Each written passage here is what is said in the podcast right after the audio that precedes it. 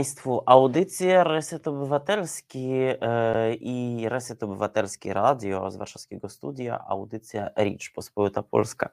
E, zanim przedstawię nasz dzisiejszy temat, e, chcę Państwu przypomnieć, że Radio Reset Obywatelski potrzebuje Pańskiego wsparcia, potrzebuje Pańskiego wsparcia na różne sposoby. O wszystkich tych sposobach możecie się dowiedzieć właśnie z, z, z linijki, która jest teraz pode mną jest napisane możliwość wsparcia Radia Reset Obywatelskie poprzez zrzutkę, także poprzez Patronite możecie ustawić Państwo regularne wpłaty na Radio Reset Obywatelskie. Wszystkie, e, wszystkie możliwości znajdziecie Państwo w opisie e, do tej audycji, ale także poza wpłatami bardzo potrzebujemy Pańskiego wsparcia w rozpowszechnieniu tych treści, które nadajemy i mam nadzieję, że e, dobrze nas odbieracie, dobrze nas słyszycie i że e, doceniacie naszą audycję. Możecie rozpowszechnić te audycje e, w swoich sieciach społecznościowych. Dzisiaj audycja wyjątkowa i bardzo Państwa zapraszam do zadawania pytań w czacie, e, w mm, komentarzach na YouTube, na Facebooku albo nawet do dzwonienia do studia, bo to jest wyjątkowa audycja oczywiście w pierwszą rocznicę inwazji na pełną skalę Rosji na Ukrainę, ale e, skoro dzisiaj jest 26 lutego, e, to jest, chcę także przypomnieć, że to jest dziewiąta rocznica aneksji Krymu. Wtedy byłem na Krymie, jako dziennikarz pracowałem i 26 lutego na Krymie odbyła się słynna demonstracja Tatarów krymskich pod parlamentem krymskim, gdzie radni chcieli przegłosować prorosyjskie uchwały. Zebrało się kilkanaście tysięcy Tatarów krymskich, kilka tysięcy prorosyjskich aktywistów było naprzeciwko nim. Zaczęło się starcie, 30 osób e, w tych starciach zostało e, rannych.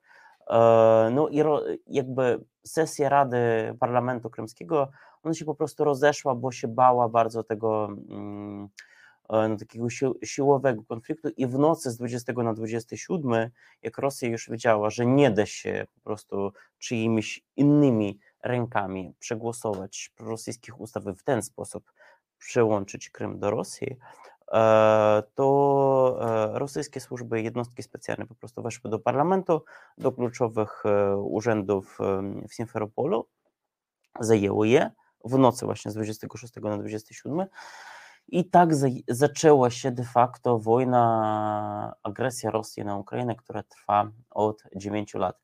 E, bardzo Państwa zachęcam do zadawania pytań, bo dzisiejsze nasze gościni i ja także jesteśmy świadkami wielu wydarzeń e, w tej wojnie e, i także świadkami wielu ludzkich historii, które też możemy Wam opowiedzieć. I właśnie przedstawiam dzisiejszą gościnię. Jest nią pani Ola Rusina, z którą jesteśmy na ty, dziennikarka Chromackiego Radia i która jest, e, zaprosiłem do audycji, bo jest osobą polskojęzyczną. Dzień dobry, Olu. Dzień dobry, dobry cześć. Wieczór. E, dobry wieczór, Olu. No i właśnie stan bardzo standardowo chciałbym zadać Ci pytanie, w jaki sposób spotkałaś 24 lutego? Jak się obudziłaś, bo to było o 5 nad ranem wedle czasu kiewskiego i jakby co z tego dnia pamiętasz?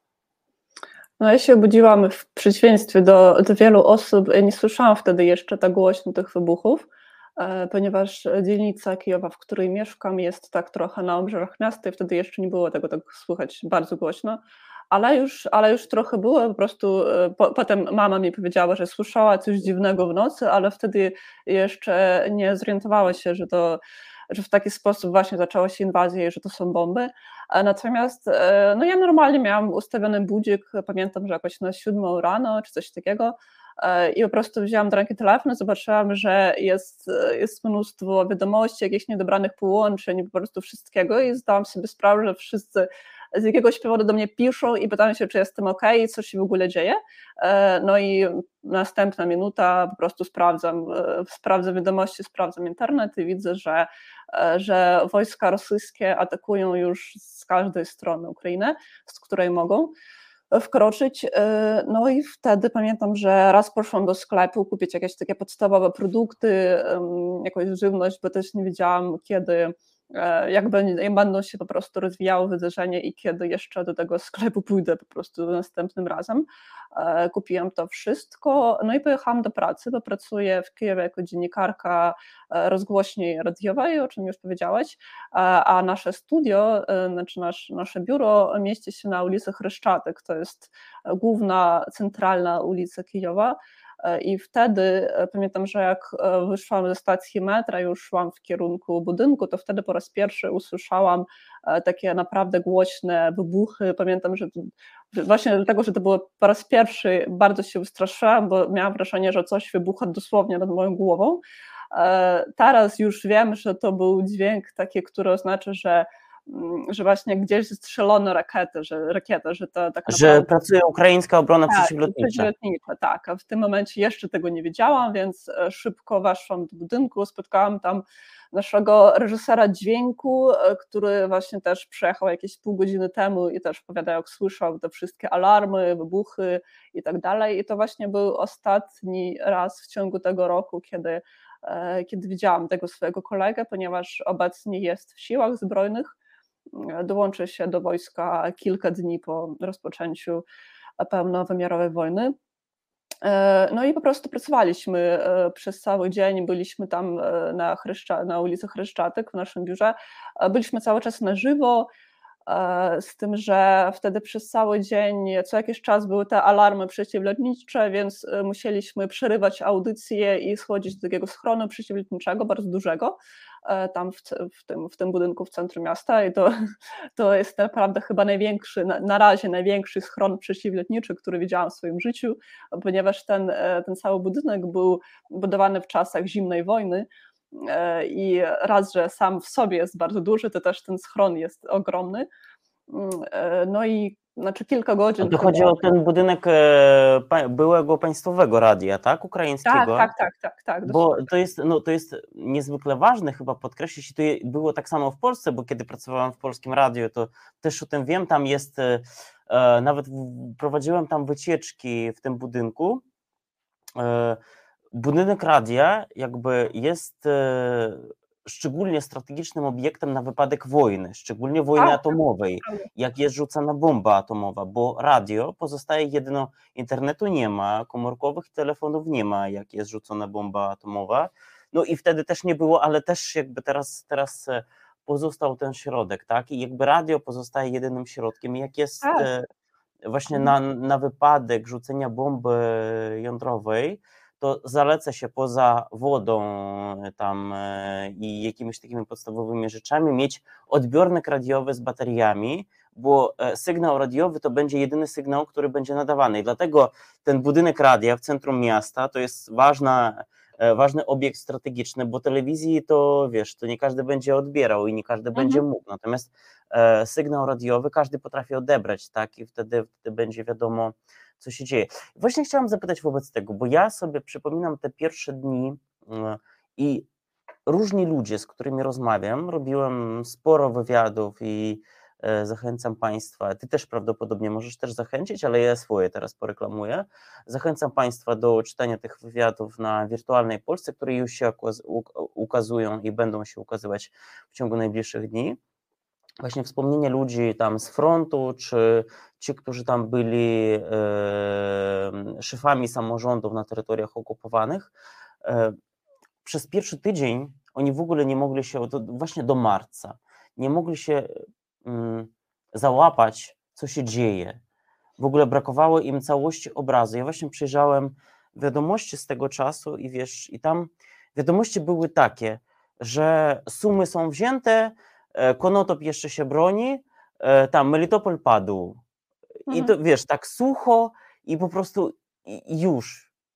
I jakby, co ty przypominasz właśnie z tego, z pierwszego tygodnia, z tego, z tej agendy wiadomościowej, skoro nadawałaś na żywo, jak ty, jak ty to odbierasz? Czy możesz przypomnieć swoje emocje w związku z tym? Znaczy my, my to, mieliśmy to trochę inaczej, ponieważ my, znaczy nasz, nasz zespół E, jako rozgłośni, to mamy dużo korespondentów w różnych miastach Ukrainy. I my to na antenie na przykład przedstawialiśmy tak, że po prostu łączyliśmy się z tymi korespondentami poszczególnymi w Charkowie, na przykład też w Mariupolu, w Sumach, w Lwowie, w Czernichowie. Po prostu ludzie, którzy są, którzy byli w tym momencie tam na miejscu, opowiadali nam, co się dzieje. Dlatego my nie mieliśmy chyba raczej tak rozmazanego tego obrazu, tak jak o tym, o tym w tym momencie mówisz. Natomiast to, o czym mówisz, to właśnie pamiętam, że dokładnie to samo działo się w internecie, bo wtedy wszystkie jakieś fora, nie wiem, jakieś prywatne wiadomości, po prostu Facebook był zalany różnymi e, wiadomościami, które często były ze sobą sprzeczne, Wtedy pamiętam, że na przykład w ciągu tego pierwszego dnia bardzo dużo z moich znajomych z Polski do mnie napisało i, i tych wiadomości było tak dużo, że po prostu um, nawet w ciągu dnia nie byłam w stanie wszystkim naraz odpowiedzieć, bo byłam w pracy e, i też ludzie się pytali, czy czy Kijów jeszcze stoi na przykład, czy, czy już no z Kijowem był największy problem, bo wiesz, bo e, chodzi o to, że niektórzy mylą okolicy Kijowa, gdzie tam tak, rzeczywiście tak, tak, tak. dotarli Rosjanie, mhm. tak, i sam, samo centrum Kijowa i, no. a poza tym, wiesz, nawet jak, jak nie mylą mylą tych okolic, to wiesz, to nie zawsze się orientują na mapie, gdzie jest Irpin, tam, gdzie jest mhm. Boryspol, Boryspol czy, czy jakaś inna, bo wiesz, jedna część Kijowa jakby działała tam i cały czas była przez Kijów to jest największy węzeł kolejowy, tak? Tam ogrom uchodźców po prostu przez Kijów mhm. właśnie jechał do Polski między innymi wtedy, przez ten oblężony Kijów, tak? Mhm. No tak, ja właśnie na przykład byłam dokładnie w tych dwóch częściach Kijowa, o których mówisz, bo moi rodzice mieszkają w północnej części Kijowa. Północ to jest właśnie, e, to jest dzielnica, która jest bardzo blisko. Które było strzelane wtedy. Stomla, tak, tak, i to jest dzielnica, która też była strzelewana. Natomiast e, ja wtedy mieszkałam na południu Kijowa i właśnie z tego powodu, że Kijów jest tak dużym miastem, to też e, te różnice w takiej codzienności i o strzałach był bardzo odczuwalny w zależności od tego, w której dokładnie dzielnicy przebywałeś. Bo pamiętam jak po raz pierwszy, bo przez jakiś czas w ogóle nie byłam w stanie dojechać tam do, do, do domu, gdzie mieszkają rodzice i siostry, żeby sprawdzić po prostu jak tam jest, ponieważ metro nie działa. Znaczy był chyba jakiś, wiesz, jeden pociąg metra w ciągu, nie wiem, pięciu godzin, ponieważ metro działało głównie e, jako te stacje były schronami przeciwlotniczymi, tak, i i bardzo dużo osób wtedy po prostu tam spało, normalnie mieszkało w tym metrze pod namiotami, mam mnóstwo tego typu zdjęć, właśnie takich już archiwalnych trochę, e, natomiast e, po prostu ta cała komunikacja miejska, ona w ogóle nie, nie, nie funkcjonowała wtedy, no ja nie mam samochodu, więc tak przez, przez większość czasu byłam tam trochę tak uwięziona, gdybym tej, w tej swojej dzielnicy, natomiast już pod koniec marca, już mniej więcej, kiedy jeszcze, jeszcze ten, ta północna część obwodu kijowskiego jeszcze nie była uwolniona spod okupacji, ale już to, już to wszystko powoli zaczęło, zaczęła się tam e, sytuacja polepszać i wtedy udało mi się złapać jakąś taksówkę i właśnie dojechać do tej dzielnicy i pamiętam, że wtedy wysiadam z tej taksówki i, i słyszę po prostu cały czas słuchać te odgłosy różne wybuchów, artylerii, po prostu wszystkiego, co się dało, ale, ale E, słyszę, że to jest tak trochę z oddali, że nie jest to już tak bardzo blisko siebie, ale to były jednak duże różnice i wtedy pamiętam, że widzę moją mamę i mama mówi, o jest tak cicho przez ostatnie kilka dni, to jest naprawdę wspaniale. I moja pierwsza reakcja była, czy to jest cicho, to jest naprawdę cicho, natomiast tego samego dnia wieczorem, kiedy zaczęło się już takie głośniejsze ostrzały, takie cięższe, to właśnie wtedy sobie zdałam sprawę, jak oni, jak e, oni to e, odbierają, co dla tych ludzi, którzy mieszkają w tej dzielnicy, co dla nich oznacza cisza, mhm. a co dla nich oznaczają naprawdę ciężkie ostrzały. Więc to, e, to, te różnice były, były dość duże. Tak. Małpiak pisze, dużo serca dla gościni, ogromny szacunek e, za odwagę. Dziękuję. Ja właśnie chciałam wrócić, wrócić i zachęcić Państwa e, do zadawania pytań można zadawać i Uli, i mnie te pytania, tak, bo byliśmy troszkę z różnych perspektyw, różne, różne rzeczy też widzieliśmy. E, jakby e, tutaj chciałam, chciałbym wrócić do tych wiadomości. Ty mówisz, że wy trochę więcej mieliście jasności, natomiast ja mam wrażenie, że przez, no, póki nie został zwolniony Irpień i Bucza, e, mimo że w Buczy odkryto i w Irpieniu zresztą też, odkryto masowe groby, odkryto te wszystkie po prostu przestępstwa, które wstrząsnęły światem, zbrodnie e, wojenne, e, to dopiero wtedy po zwolnieniu Irpinia i Buczy w Ukrainie i też w wiadomościach zabłysnął taki wielki promień nadziei, że da się to pokonać wszystko i że Tak, da tak. się wygonić po prostu, bo, bo póki tego nie było, było dużo niejasności, było jakby wszyscy po jakimś czasie, tam nie wiem, po tygodniu zrozumieliśmy, że e, Kijów stoi, chociaż jest otoczony, jest e, no, zagrożenie takiego otoczenia, że południe padło i padło dość niebezpiecznie, dlatego że je, jest e, wojsko rosyjskie po prawej stronie także Dniepru, czyli po zachodniej stronie Dniepru Mhm. i to no, było pytanie w ogóle w jaki sposób oni tam się dostali, tak. E, Było też zrozumiałe, jakby zaczęli Ukraińcy rozumieć właśnie to, co mówisz, że jest różnica między tam Oboloją czy Trojeszczyną, a właśnie innymi dzielnicami Kijowa, które trochę mniej słyszą tych ostrzałów, dlatego że Rosjanie przy tych dzielnicach stoją.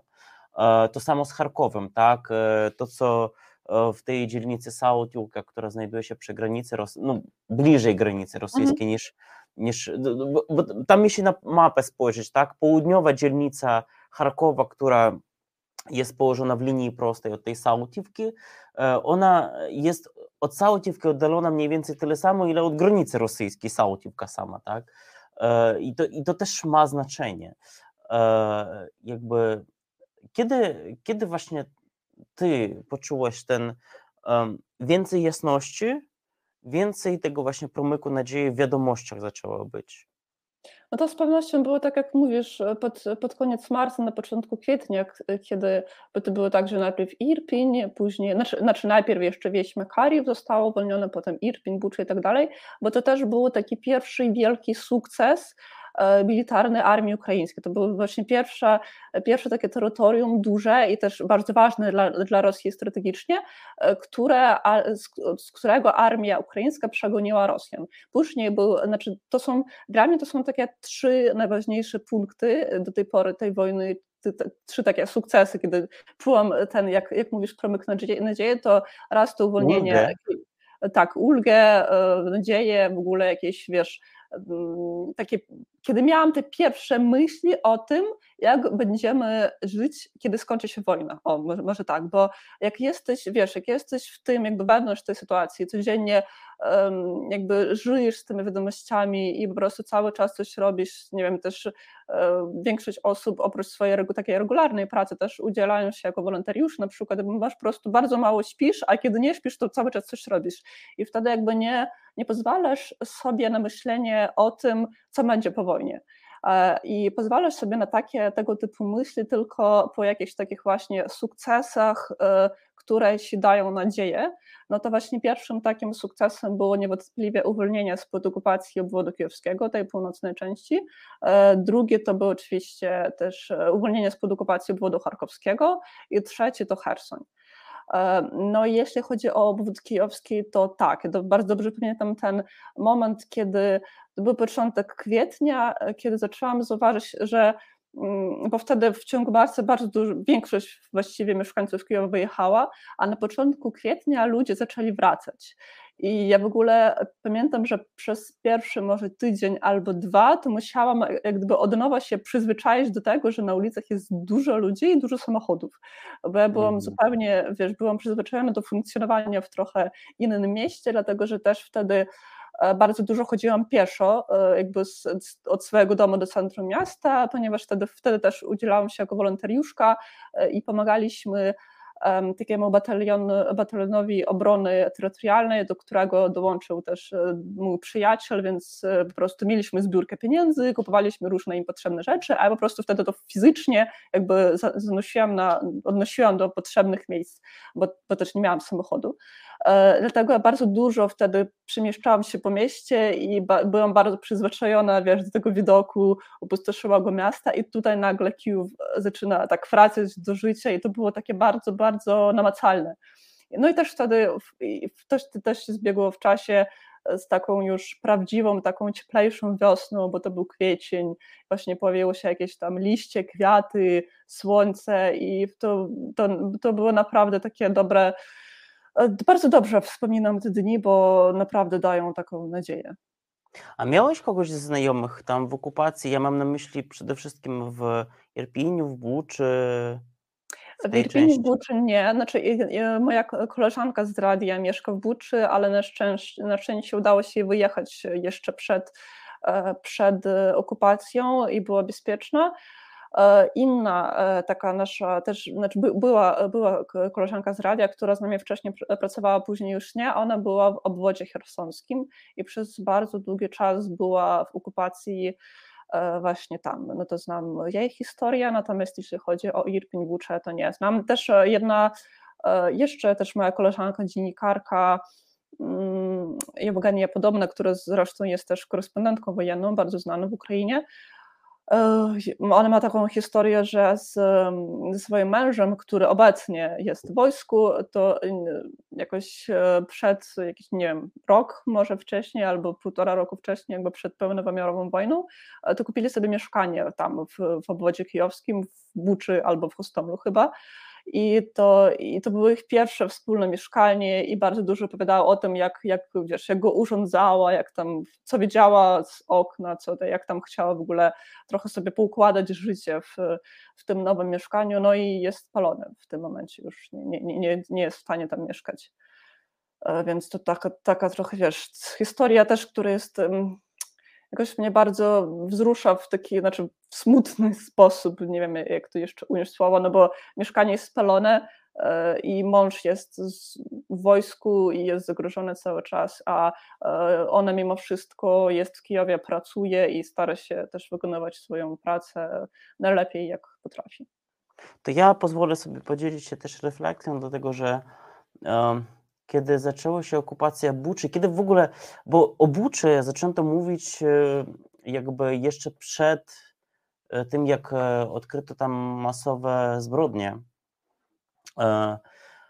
I ja zrozumiałem, że moja koleżanka, znaczy w ogóle z którą byłem na studiach w Ukrainie na jednym roku, że ona znajduje się w okupacji w Buczy i że udało się jej tak, i to, i to taki wiesz, e, ja pamiętam, że przyszło do mnie kilka postów na Facebooku e, od niej z czołgami rosyjskimi. E, I później już ona postarała się tam, to było, gdzieś pamiętam, 8 czy 9 marca, pierwszy korytarz, jeden z pierwszych korytarzy mm. humanitarnych z Buczy i z Irpinia, z tej strony właśnie obwodu kijowskiego, ona postarała się jak najszybciej stąd wyjechać, bo jej mieszkanie akurat było na terytorium między Irpiniem a Buczą. Tam jest taka, taka strefa, gdzie właśnie tych ludzi najwięcej rozstrzelano, e, bo ich tam rozstrzeliwano przez to, że Irpin tam w części był kontrolowany przez Ukrainę, e, w części to była szara strefa, w części kontrolowana przez Rosję. I tam ludzie po prostu próbowali do Kijowa uciec tak, mhm. bez, bez, bez, bez żadnego, właśnie przez ten teren, tam las był, tak, i jakby oni widzieli, e, jak, jak ludzi tam po prostu rozstrzeliwują. E, I to było coś niesamowitego, że wiesz, że ty otrzymujesz jakiś głos cienia dalekiego przodka, tam mówiąc kociubyńskim. E, tak, tak mhm. człowiek, z którym nie rozmawiałeś tam, tam ponad 10 lat, E, I okazuje się, że ona była w Buczy, że ona po prostu gdzieś tam musiała na dach e, budynku się wydostać, żeby wysłać ten post i pokazać tam po prostu jakieś zdjęcie z tego miasta, co się tam dzieje. No i później te zdjęcia, bo ona akurat jest korespondentką Espresso TV, to jest taka telewizja ukraińska i to było po prostu tam przez 24H w, te, w tych dniach kręcone e, te zdjęcia. To jest jedno. A drugie, okazało się, że ja współpracowałam z ukraińskim Internewsem i jedna z trenerek Internewsu, e, ona okazała się wicemerką Buczy, tak, Mirosława e, Skoryk-Szkariwska. Mhm. E, I jakby, no i też mnie się wtedy jakoś udało z nimi, ona była poza Buczą, tak, ona, ona wyjechała stąd od razu, jakby, bo miała dzieci i jakby bardzo szybko zrozumiała, co się dzieje. E, I mm, mnie się udało porozmawiać jeszcze, jak to się działo wtedy, tak? Ona była w kontakcie tam z e, jakimiś samorządowcami, którzy zostali tam na miejscu. No i trochę mniej więcej oni już mieli świadomość, co się tam odbywa, tak? O tych rozstrzałach też tych ludzi słyszeli, słyszeli wcześniej. E, natomiast do ciebie właśnie takie pytanie, bo no, napra na, naprawdę e, macie dużo dziennikarzy, kontaktów dziennikarskich, tak, którzy, ludzie, którzy byli w, w, w tych e, miejscach na mapie, o których wszyscy, wszyscy już słyszymy długo. Mm. Jak jest łączyć właśnie teraz, bo mówisz, że jesteś wolontariuszką i dziennikarką. E, jak jest łączyć te dwie prace?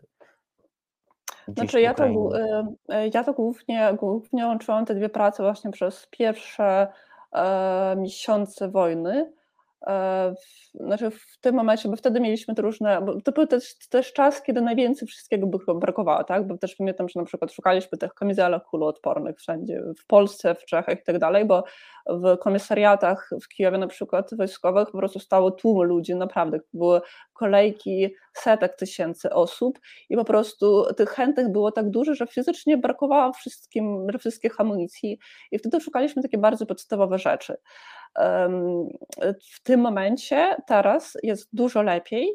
E, I w tym momencie na przykład e, ludzie poszukują raczej takich już rzeczy typu drony na przykład albo samochody, ponieważ też na froncie bardzo, znaczy niestety bardzo szybko się tego zużywa, bo wszyscy używają dronów, tak, i po prostu te drony często są zastrzeliwane. I w tym momencie ja na przykład e, już ja, ja nie znam się tak bardzo na tych dronach, więc nie jestem w stanie, wiesz, znaleźć E, odróżnić jakiś lepszy model od gorszego i tam go gdzieś tam zamówić, żeby, wiesz, żeby e, zupełnie się orientować w tej całej w tych całych szczegółach, na przykład jak który dron działa. Dlatego na przykład w tym momencie już wybrałam dla siebie taką ścieżkę działania, tak, że po prostu bardzo dużo wpłacam pieniędzy na różne zbiórki dla tych osób, które bardzo dobrze się orientują w samochodach, w dronach, które e, mogą zakupić, wiesz, na lepszy samochód w lepszej cenie, tak, więc my też są różne samochody do różnych zadań, na przykład tak jak też różne drony do różnych zadań, więc w tym momencie staram się po prostu więcej pracować, żeby być w stanie więcej wpłacać tych pieniędzy ludziom, które tego potrzebują, którzy tego potrzebują, natomiast na początku tak, to było faktycznie tak, że też e, samodzielnie z kolegami, koleżankami organizowaliśmy E, zbiórkę pieniędzy. Właśnie w tym momencie na przykład, to też dobra, też dobra historia, bo mm, ja właściwie kiedyś e, przez trzy lata studiowałam w Krakowie, skończyłam w Polsce studia i miałam po prostu dużo znajomości mi zostało jeszcze, jeszcze z tych studiów i w pewnym momencie, tak na początku inwazji napisał do mnie kolega, z którym w ogóle nie mieliśmy przez te pięć lat jakiegoś wiesz, większego kontaktu, no bo tak się stało, bo ja wyjechałam, wtedy wróciłam do Kijowa, on został w Krakowie, no i napisał do mnie, bo wszyscy wtedy pisali, co, co ci jest, przyjeżdżaj przyjeżdżę do Polski, mogę ci przesłać pieniądze. Mhm. Wszystkim powiedziałam, że wszystko w porządku, jestem ok, zostaję w Kijowie. Jeśli wiesz, jeśli ktoś chce, naprawdę chce komuś wpłacić pieniądze, to ja po prostu podawałam zbiórki, wiesz, które były aktualne w tym, w tym momencie. E, no i ten mój kolega, znaczy tak odpisałam temu mojego, mojego koledze, że jestem w porządku, że właśnie akurat poszukujemy tylko kamizelek kuloodpornych dla mojego przyjaciela, jego batalionu. E, no i o, skąd gościni tak dobrze zna język? No właśnie odpowiedziałaś na to pytanie, dlatego tak, tak, realizator, tak, tak, tak, tak że z Uniwersytetu Jagiellońskiego to jest jedna z najlepszych uczelni polskich, więc e, tak, polecam. polecam. tak.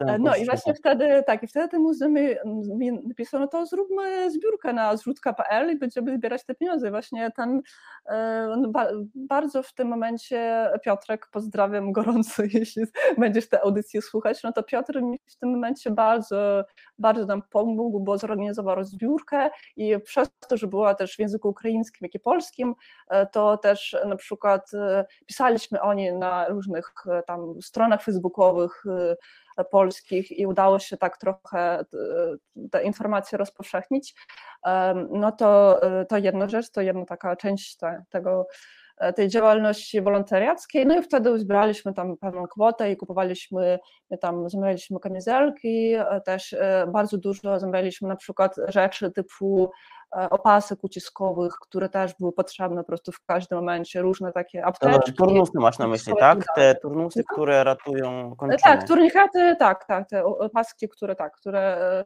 których używa się przy, przy bardzo dużym krwawieniu. Mm, no i właśnie później e, po, po uwolnieniu spod okupacji Buczy, Irpienia i Hostomla, to pojechałam tam właśnie jako wolontariuszka, żeby pomóc e, po prostu fizycznie posprzątać te miasta po Rosjanach.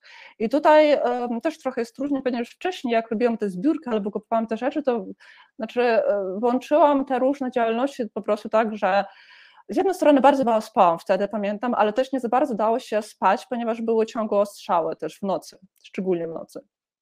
Więc e, ja w ogóle te pierwsze tygodnie e, tak pamiętam jak e, trochę jeden, wiesz, jeden długi dzień, ponieważ trochę my, czasami trochę mi się myli chronologia wydarzeń, bo czasami myślę o, jakieś, o jakimś wydarzeniu, mi się wydaje, że to było powiedzmy 27 lutego, a się okazuje, że to było już w połowie marca. Więc przez ten cały czas po prostu pamiętam, że non-stop albo pracowałam w radiu, albo coś załatwiałam, czegoś szukałam, coś gdzieś odwoziłam, odnosiłam i tak dalej. Natomiast w tym momencie, gdy pojechałam do Kostomla i Buczy, to już chcieli, do też, e, to już chciałam tam pojechać, nie chciałam robić żadnych reportaży, żadnych jakichś, robić zdjęć, po prostu chciałam tam pojechać jako zwykła, wiesz, osoba z Kijowa, po prostu zwykła obywatelka Ukrainy, po prostu osoba chętna do pomocy. No i ale mimo wszystko pamiętam, że wtedy nie dało się uniknąć tej działalności dziennikarskiej, ponieważ e, mimo tego, że jechałam tam tylko jako wolontariuszka, to później e, różne osoby, e, na przykład koledzy z radia, albo na przykład też koledzy z Gazety Wyborczej, którzy się dowiedzieli, że, że właśnie tam jestem, to prosili mnie o, jakieś, o jakąś relację, o opowiedzenie po prostu tego, co, co się tam dzieje na antenie.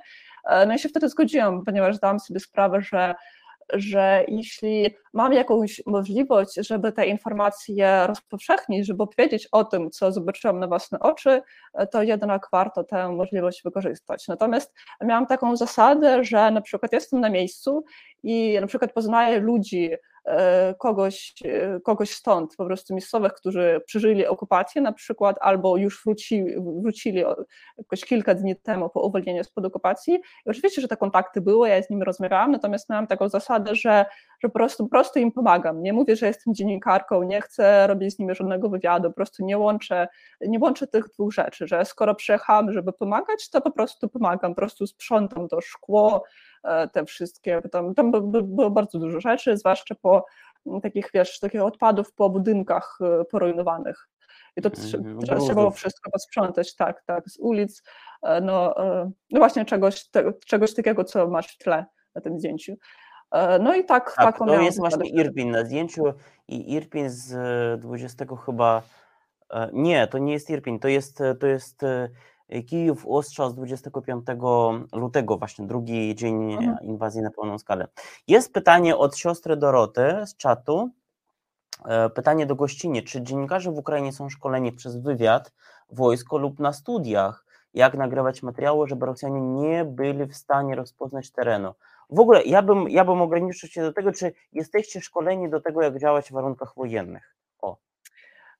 Znaczy, powiem tak, że to jest przede wszystkim e, w tym momencie, znaczy i w, w tych powiedzmy kręgach, w których się obracam, tak, w moim, w moim otoczeniu takim zawodowym, to jest przede wszystkim odpowiedzialność e, konkretnego zespołu, konkretnej redakcji. Czyli na przykład jeśli, jeśli moja szefowa wysyła mnie gdzieś, e, gdzieś w jakiś teren, który jest potencjalnie niebezpieczny, E, to jest moja i jej odpowiedzialność, żebym wiedziała, czego wolno nagrywać, czego nie wolno. E, natomiast to jest też taka wiedza, którą chyba raczej wszyscy, kto, kto, wiesz, kto pracuje w tym zawodzie, to wszyscy taką wiedzę posiadają, ponieważ wojna tak naprawdę, mam na myśli wojnę w Donbasie i aneksję Krymu, to trwa już od 9 lat i wcześniej bardzo dużo osób też jeździło, no ja też jeździłam wcześniej tam do różnych miast na wschodzie Ukrainy, z tym, że nie byłam bezpośrednio blisko linii frontu, ale trochę, trochę się orientowałam, jak tam jest. E, I znaczy dziennikarze nie są szkoleni przez wojsko, e, znaczy przez samo wojsko, e, ale jeśli dziennikarz jedzie w jakiś teren, który jest potencjalnie bezpieczny, to pierwszy, że, że jeśli, zwłaszcza jeśli coś nagrywa, to wojsko kontroluje jakby co, co on nagrywa i co jest, co jest dopuszczalne, co nie, bo w, bo w, każdym, w każdej jednostce wojskowej jest taka osoba, która mm, po ukraińsku to się nazywa coś w stylu oficer prasowy, czyli po prostu osoba w wojsku, która jest odpowiedzialna za kontakty z dziennikarzami. I to jest właśnie ta, to jest ta osoba, z którą się przede wszystkim kontaktujesz, kiedy chcesz gdzieś pojechać. I wtedy na przykład, jeśli ja mam wątpliwości, czy mogę nagrać ten e, na wideo na przykład, albo zrobić zdjęcie tego konkretnego budynku, e, to wtedy ja się pytam, jeśli mam takie wątpliwości, jeśli nie mogę się zdecydować sama, to wtedy się pytam tę czy mogę, czy nie i wtedy, wtedy mi powie. Natomiast ja na przykład byłam jeszcze przed przed pełnowymiarową inwazją na szkoleniu innego dziennikarza, korespondenta wojennego, E, który właśnie nam opowiadał o tym, jak, e, jak robić te relacje z wojny, bo przez pewien czas był sam wojskowym, znaczy jest dziennikarzem zawodowym, był później był wojskowym w 15-16 roku w Donbasie, później wrócił do zawodu i ja właśnie jako korespondent wojenny i ja byłam u niego na szkoleniu i wtedy właśnie opowiadał, że na przykład nie wolno nagrywać terenu, żeby żeby był rozpoznawalny. Na przykład jeśli tam stoi jakiś bardzo charakterystyczny słup, nie wolno tego robić, bo przez ten słup wróg może rozpoznać, w którym, w którym dokładnie miejscu ten słup nagrywałeś, znaczy z jakiego, z jakiego punktu jest nagrany i tak dalej. Natomiast no i właśnie to jest taka wiedza, która, znaczy jeśli osoba decyduje się, że chce pojechać w jakieś potencjalnie bezpieczne miejsce, to ona po prostu tę wiedzę posiada, bo inaczej, inaczej nigdzie nie pojedziesz. Też jeśli jedziesz blisko linii frontu, to musisz posiadać taką specjalną akredytację od Ministerstwa Obrony, którą też musisz, musisz uzyskać. E, natomiast, ale też jest tak, że na przykład ten, bo chciałabym też o nim w tym, w tym, w tym momencie wspomnieć, ten mój kolega, korespondent wojenny, który był pierwszą osobą, która mnie tego nauczyła. E, po 24 lutym wrócił do wojska i e, już, już nie był, odszedł z zawodu i stwierdził, że w tym momencie jego pracą jest obronienie kraju, więc wrócił do wojska i 4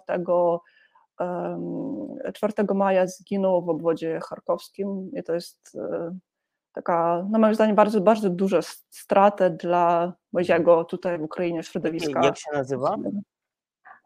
E, Aleksander Machow. Aleksander Machow. Być może ktoś. Aleksander znaczy, Machon, no to jest, tak, to jest tak, znane. On, tak, on chyba jest. Tak, tak. On pochodzi z Ługańska i dość e, z tego co pamiętam, tak? Tak, tak, właśnie tak, też pochodzi z tego, z tego wschodniego terenu. On jest dość znany w Ukrainie. Nie wiem na ile jest znany w Polsce, ale pewnie ty, ty go mhm. kojarzysz. No on no, znany był właśnie z treningów, mhm. przeprowadził te treningi właśnie też. Tak, no właśnie na jednym z, takim, z takich treningów byłam. No. Tak. Więc to jest osoba, która mnie osobiście. To, to, to, jest prawda. Ja rozszerzę to pytanie, bo to jest e, też ciekawe chyba dla naszych słuchaczy i słuchaczek. Um, natomiast jeśli chodzi o osoby cywilne, które zostały dotknięte przez wojnę, jak z nimi rozmawiać? Czy no, no to nie chodzi tylko. Czy, czy was szkolono, tylko po prostu no, chyba tam bardziej chodzi o wyczucie takie jak w ogóle z tymi ludźmi rozmawiać, bo z tego co wiem, to jedyne co, to trzeba na przykład, jeśli ktoś ma e, osobę zaginioną w wojsku, o której nie ma informacji, to lepiej tej informacji nie rozpowszechniać bez mhm. kontaktu z Ministerstwem Obrony, żeby po prostu tej osobie nie naszkodzić, jeśli na przykład tak, jest tak, tak. W, mhm. w niewoli rosyjskiej. Natomiast jeśli chodzi na przykład o inne osoby, ofiary ostrzałów i tak E, jak z nimi rozmawiać, na ile są, czy chcą rozmawiać w ogóle. Mhm. Znaczy, powiedziałabym, że tutaj oczywiście są jakieś, wiesz, mm, jest kilka takich być może mniej albo więcej uniwersalnych zasad, e, które można stosować e, wobec wszystkich. Na przykład ja nigdy nie pytam osoby, nie, nie, nie zadaję pytań w stylu, no jak się, jak, jak się pan, pani czuje? Chociaż słyszałam takie też pytanie i moim zdaniem to jest bardzo... No ja od tego zacząłem, przepraszam, ja od tego zacząłem, tak. Tak, tak, ale ja nie jestem, wiesz, ja w tym momencie siedzę w bezpiecznym pomieszczeniu, znaczy no nie, jestem ja okej. Okay. Tak, mhm. właśnie, właśnie i to jest ten problem, bo moim zdaniem jeśli już zdecydujesz, że e, robisz wywiad z osobą poszkodowaną, osobą, która, która ewidentnie ma traumę psychologiczną przez to, że przeżyła, to nie możesz też zupełnie polegać na jakichś zasadach, które ci się wydają uniwersalne, bo pierwszą zasadą jest nawiązać e, kontakt z tą osobą i zrozumieć ją, E, Stworzyć jakąś to... strefę bezpieczeństwa dla tak, niej. Tak, tak, I kiedy e, i, i przez stworzenie tej strefy bezpieczeństwa i przez lepsze poznanie tej, dokładnie tej jednej osoby, to dopiero wtedy e, jakby będziesz odczuwać, co, co dla niej jest dopuszczalne, co nie jest dopuszczalne, bo, bo naprawdę wszystkie ludzie są różni i wiesz, i niektórzy, to jest tak, że niektórzy bardzo chcą rozmawiać, po prostu mają tę potrzebę wypowiedzenia się, potrzebę, wiesz, ubrania, ubrania w słowo to, co im, co im się stało, ale e, inne osoby, oni mają właśnie odwrotnie takie opory przed, przed mówieniem, jakby, bo, bo, to, bo to polega głównie na tej trawie psychologicznej, którą doświadczyli i że, i że każdy człowiek e, sobie radzi z tym inaczej. I twoim zadaniem jako dziennikarza jest właśnie wyczuć, w jakim dokładnie stanie jest ten konkretny człowiek w tym momencie i wyczuć, wiesz, które, jak, jak powiedzmy daleko może się posunąć w tych swoich pytaniach i przede wszystkim jak stworzyć dla tej konkretnej osoby taką strefę bezpieczeństwa, o której mówisz, żeby poczuła, wiesz, że może, że może ci zaufać. Tutaj właśnie widziałam komentarz, że, dużo dziennikarzy zagranicznych zadawało takiego pytania i tak, niestety to jest e, prawda, że ja to wiesz, ja to trochę też wiążę z tym, że my tutaj jako dziennikarze ukraińscy to jest bardziej, to, nie chcę powiedzieć, że ta wojna jest nam bliższa, no ale pewnie w pewnym sensie no, jest. Bo to no. jest, wiesz, to jest wojna ukraińskich dziennikarzy tak. tak samo, tak? tak, tak, tak. E, bo... No, a tutaj, ja, ja, właśnie z tym też mam problem, ja się podzielę tutaj, tak? Bo to jest ciekawa strona tej dyskusji, że e, ja współpracuję z jednym z większych portali e, informacyjnych w Polsce, ale właśnie czego, czego ta osoba, co ta osoba poczuła w tym momencie, jak tam gruchnęło, mhm. To jest e, najważniejsze, czego ode mnie chce redakcja, tak? E, I ja, ja mam z tym problem, Rozumiem. jak na przykład mhm.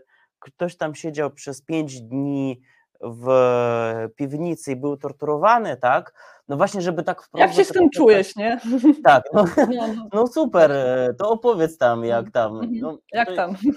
Ja z tym też zawsze mam problem, tak? I trochę, wiesz, bo i nie umiem trochę zadać pytania takiego e, i trochę czekam, aż ta osoba sama zacznie o tym mówić.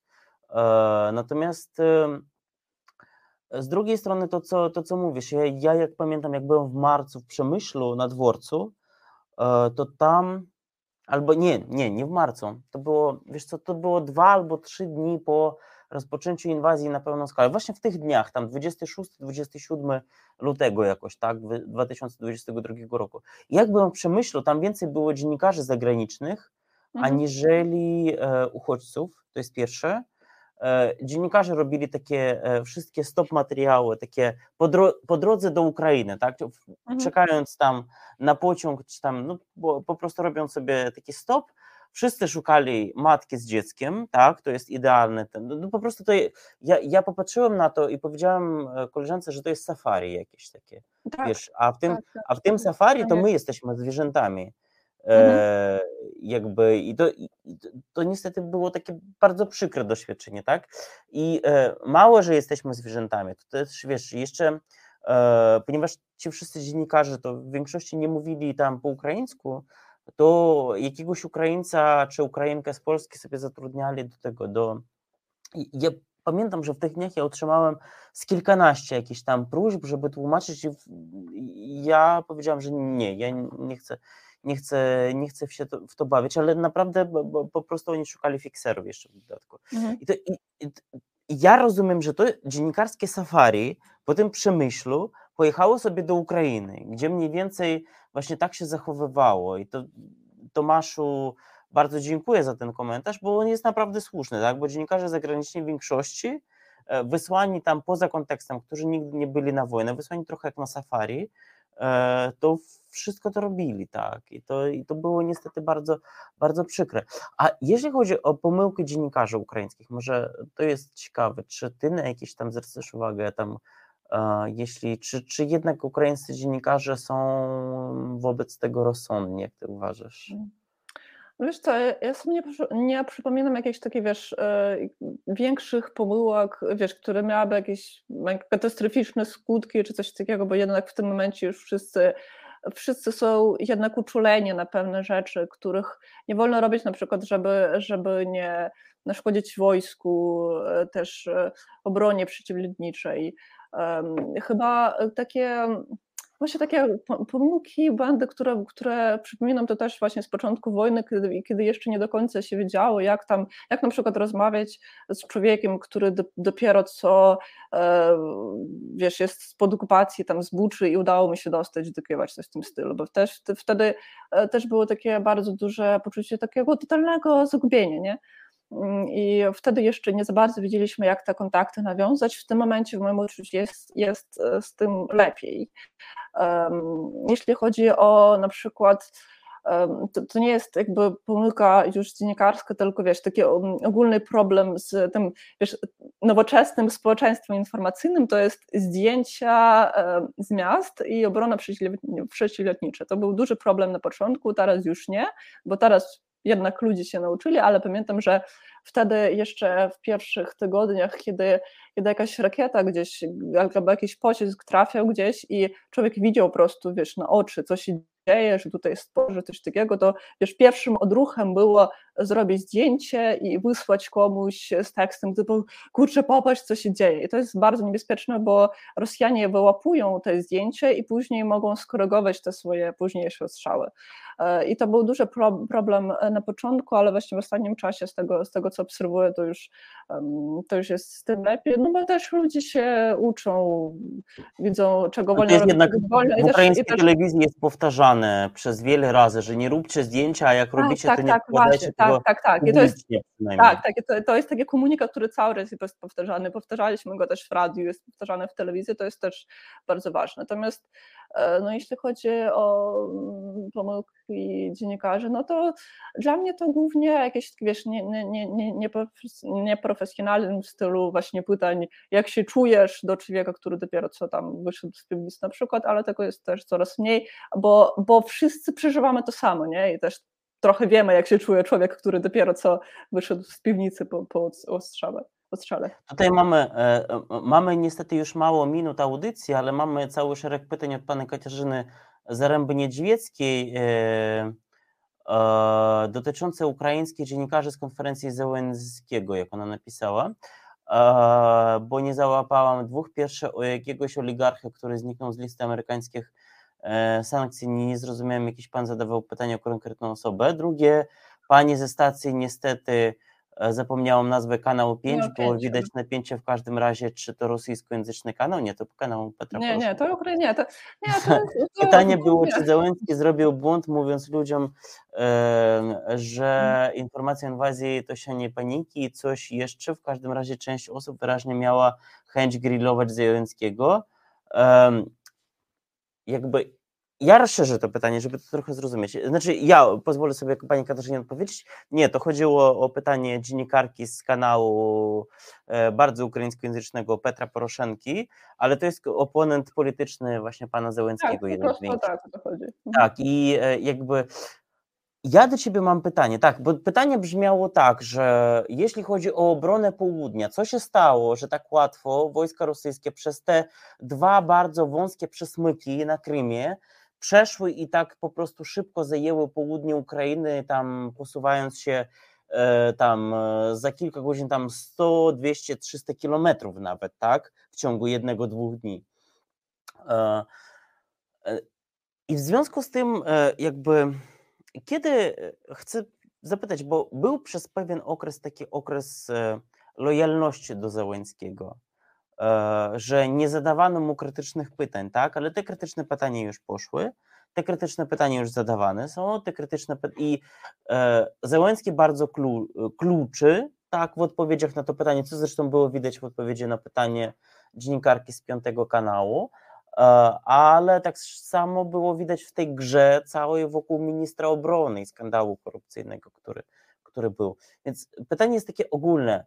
Jeśli jest polityka ukraińska jednak, bo e, cały czas jednak żyjemy w kraju demokratycznym, jeśli chodzi o Ukrainę, tak? E, natomiast jeśli chodzi o jeśli chodzi o tę politykę ona jest różna, są różni ludzie, tak? I Zełenskiego tak mhm. samo krytykują. E, jakie, jakie są granice tej krytyki teraz? No to jest bardzo trudne pytanie i to właśnie nam, nam w tym zawodzie dziennikar, dziennikarzom jest e, tak, jest bardzo e, kluczowe i ważne, żeby trzymać się tej granicy, a jednocześnie nie tracić, wiesz, sensu tego zawodu, no bo sens tego zawodu po części polega w tym, żeby też patrzeć e, wadze na ręce, tak, i, i, i widzieć, co się dzieje i jeśli następuje, wiesz, jakieś, następuje jakieś nieuczciwe działanie, żeby o tym głośno mówić, ale w warunkach wojennych tak, to jest bardzo trudne. To jest trudne przede wszystkim dlatego, że mm, wiesz, bo różnie, różne osoby oczywiście mają różny stosunek do Zelenskiego. Ja na przykład mogę szczerze powiedzieć, że ja na niego nie głosowałam wtedy, jeszcze kilka, kilka, kilka lat wcześniej w wyborach, ale w tym momencie, no, ja no ale w tym momencie e, to on jest, e, e, bo to on reprezentuje mój kraj, Wiesz, ja mogę mieć do mhm. tego jakikolwiek stosunek, ale ta osoba reprezentuje mój kraj na wszystkich, w kontaktach z Bidenem, w kontaktach wiesz, na całej arenie międzynarodowej, to on jest tą reprezentacją. I to po części... I jakby tę twarz, tej twarzy my nie atakujemy. Ja cię trochę przyspieszam, dlatego że mamy telefon jeszcze do studia, to może spróbujemy e, w te ostatnie parę minut e, posłuchać pytania. Mhm. Dzień dobry, słuchamy pana, pani. Dzień dobry. A, pana, pana ale ja nie słyszę. Y, nie słyszy mnie pan? Halo? Zaraz. Halo? Ja chyba słyszę. Halo? Halo? A no ja właśnie w tym momencie słyszę. Dobrze, tak, ja w tym momencie słyszę. Spróbujemy usłyszeć halo, tak. Spróbujemy pana usłyszeć. Tak, słyszę. Pytanie. Um, mam pytanie e, do pani Oli. Mo, być może e, nie, nie, wiem, czy, czy to jest e, w temacie, bo, bo ten telefon zauważyłem dosłownie kilka minut temu, e, ale chodzi o to, że ja, no ja dość często słucham um, ukraińskich, szczególnie na YouTubie, e, wypowiedzi E, polityków, e, znawców wojny, że tak powiem, dziennikarzy. I ostatnio słuchałem Portnikowa, e, który mówił, że nie należy słuchać wszystkiego, nie należy słuchać, być może, nie wiem czy dobrze, czy to on akurat mówi, nie, należy, nie powinno się słuchać rosyjskojęzycznych, nawet wypowiedzi proukraińskich e, ze względu na ewentualność e, jakiegoś podszywania się pod, pod, e, pod prawdziwe proukraińskie źródła. Czy, czego właściwie powinienem słuchać? Kogo powinienem słuchać, żeby nie tracić godzin, tak jak to robię do tej pory, a, a słuchać konkretnych danych, konkretnych informacji, y, nie zniekształconych i nie zafałszowanych. Pytanie jest zrozumiałe. Tak, kogo słuchać, żeby tak. nie tracić godzin na jakieś mhm. głupie informacje, szczególnie, że na YouTubie, a propos, bardzo przypomnę Państwu, bardzo, szczególnie w Polsce tak samo, mamy bardzo dużo dezinformacji, tak samo rosyjsko e, z, z Rosji, ale nie tylko z Rosji, bardzo dużo dezinformacji na temat Ola, ostatnie pytanie, kogo słuchać? Dla tak, pana, który wtedy... prawdopodobnie zna język rosyjski i ukraiński i słucha w tym. No tak, tak. Ja y, y, mam na imię Edmund, jest, dzwonię z Glasgow i a, pozdrawiam Igora. E, ja tam się trochę znęcam nad, e, nad e, prorosyjskimi na jego stronie powinien pamiętać moje imię. Bardzo dziękujemy. Ba bardzo, przepraszam Dziękuję. bardzo, mamy ostatnią minutę, więc chciałbym, żebyśmy odpowiedzieli Proszę. na to pytanie i mhm. porządnie się pożegnali. Tak, no jeśli Proszę chodzi o, o takie e, wskazówki. Jeśli Dziękuję. chodzi o na przykład ukraińskich e, takich osób publicznych, intelektualistów, których ja osobiście też słucham często i, i, których opinia też jest dla mnie ważna, jest taką wskazówką, to na przykład filozof Wachtan Kibuladze, też Wolodymyr Jermolenko, też ukraiński pisarz i filozof, filozof, który a propos jeszcze tego ze swoją żoną Tatianą Garkową mają bardzo, bardzo świetny podcast w języku angielskim również, który się nazywa Ukraine Explained. E, to jest dla mnie jest taki świetny produkt. Explained. Tak, dla, dla tych właśnie dla osób z zagranicy, nie, nie, nie, nie od wewnątrz, tak, a dla osób, które chcą poznać Ukrainę, ale jeszcze wcześniej jakby nie miało zbytnio z nią do czynienia. Jeśli chodzi o polskich reporterów, na przykład też pracujących w Ukrainie, to mój kolega Paweł Pieniążek, wiem, że wydał ostatnio książkę, która się nazywa tak, Opór. i z promocją teraz jeździł w Polsce z tą książką.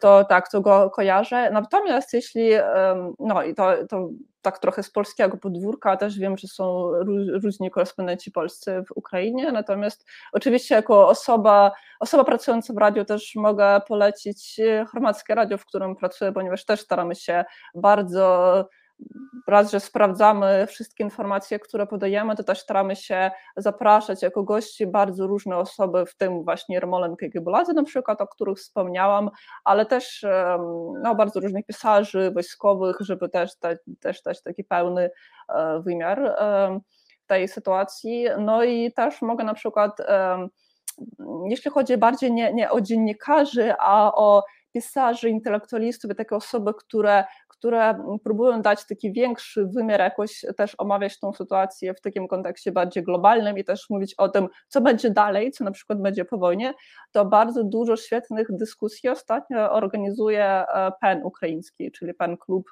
E, czyli takie strzeżenie tak, e, pisarzy, pisarzy i dziennikarzy. Też można śledzić ich strony na YouTubie, na Facebooku. Często są takie nagrania na żywo na, na Facebooku, więc też w sumie mogę te wszystkie wydarzenia, które organizuje PAN, mogę polecić musimy kończyć. Ja też bardzo polecam Chromackie Radio, szczególnie, że mają podcasty, które tak. można nawet nie znając języka ukraińskiego słuchać, których tych podcastów można słuchać i sobie ćwiczyć język ukraiński w dodatku, tak? Bo to jest niepisane, a właśnie takie, takie nagrywane i dość wygodnie to się słucha. E, tego się słucha. Olu, bardzo Ci dziękuję za wizytę w Radiu Reset Obywatelski. Mam nadzieję, że nie po raz ostatni.